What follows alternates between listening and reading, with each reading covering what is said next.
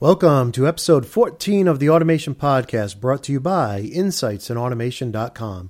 I'm Shawn Tierney, your host, and on today's show, we'll be discussing how you transfer files to your Allen Bradley HMI using a USB memory stick. And we're going to talk about the PanelView Plus and the PanelView component in particular. So let's start with the PanelView Plus. I get this question all the time. Maybe they don't have an updated transfer utility. Maybe their Ethernet cable doesn't work. Maybe they just don't know what the IP address of the PanelView Plus is. I don't know. But as soon as I mention you can copy the .mer runtime file to the PanelView Plus using the USB sticks, most clients want to get off the phone and go do it. But no, wait. There's one other piece of information you need to know. For the PanelView Plus to find your .mer, it needs to be located in a specific folder on your USB stick. And that folder is Rockwell Space Software, so Rockwell Software, backslash RSViewMe backslash runtime.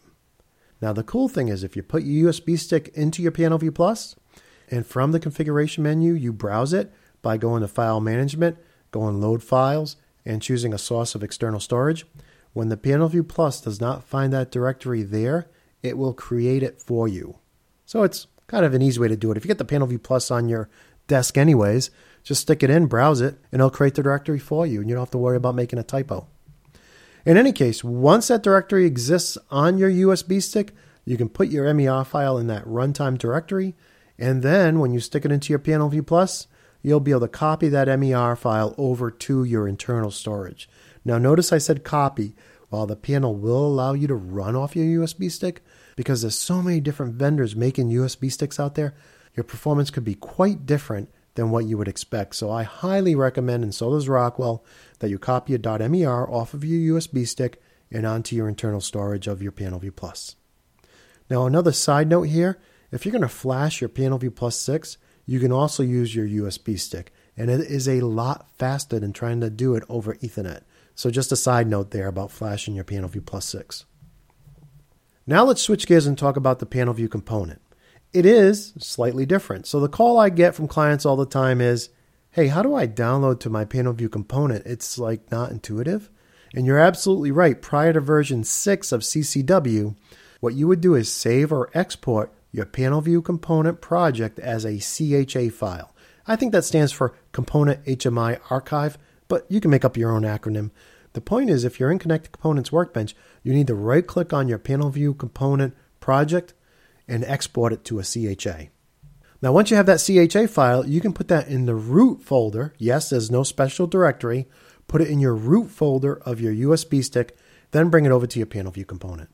Now, you can either use your PanelView component's built in menu, or you can log into your PanelView component using Ethernet or USB and perform the file transfer from that window. Now, whether you're using a PanelView Plus or a PanelView component, these procedures are in the PDF user manual. If you don't have it installed on your hard drive, just go to ab.com forward slash literature and search on either PanelView Plus or PanelView component or choose the product group from the product listing when you first pull up that web page. And the user manual for both products has this procedure. So it's all documented. You don't have to rewind the podcast and listen to it again. Additionally, in the blog post for this podcast, I'll provide links to the automation blog where I talk more about the PanelView Plus 6. And that's it for this episode of the Automation Podcast. If you have any comments, questions, or corrections, please feel free to share them with us. And you can do so by replying to the blog post for this podcast at theautomationpodcast.com. And you can always stay up to date with all the Insights websites at insightsinautomation.com or by connecting with me on Twitter, Facebook, or LinkedIn, where I'm known as Mr. Shawn Tierney. Now, before we go, let's take a look at what's coming up on our next podcast. Tune in for episode 15, where we'll discuss the different ways for accessing the PanelView Plus's configuration mode. Well, that's it for episode 14 of the Automation Podcast. I'm your host, Shawn Tierney, and until next time, peace.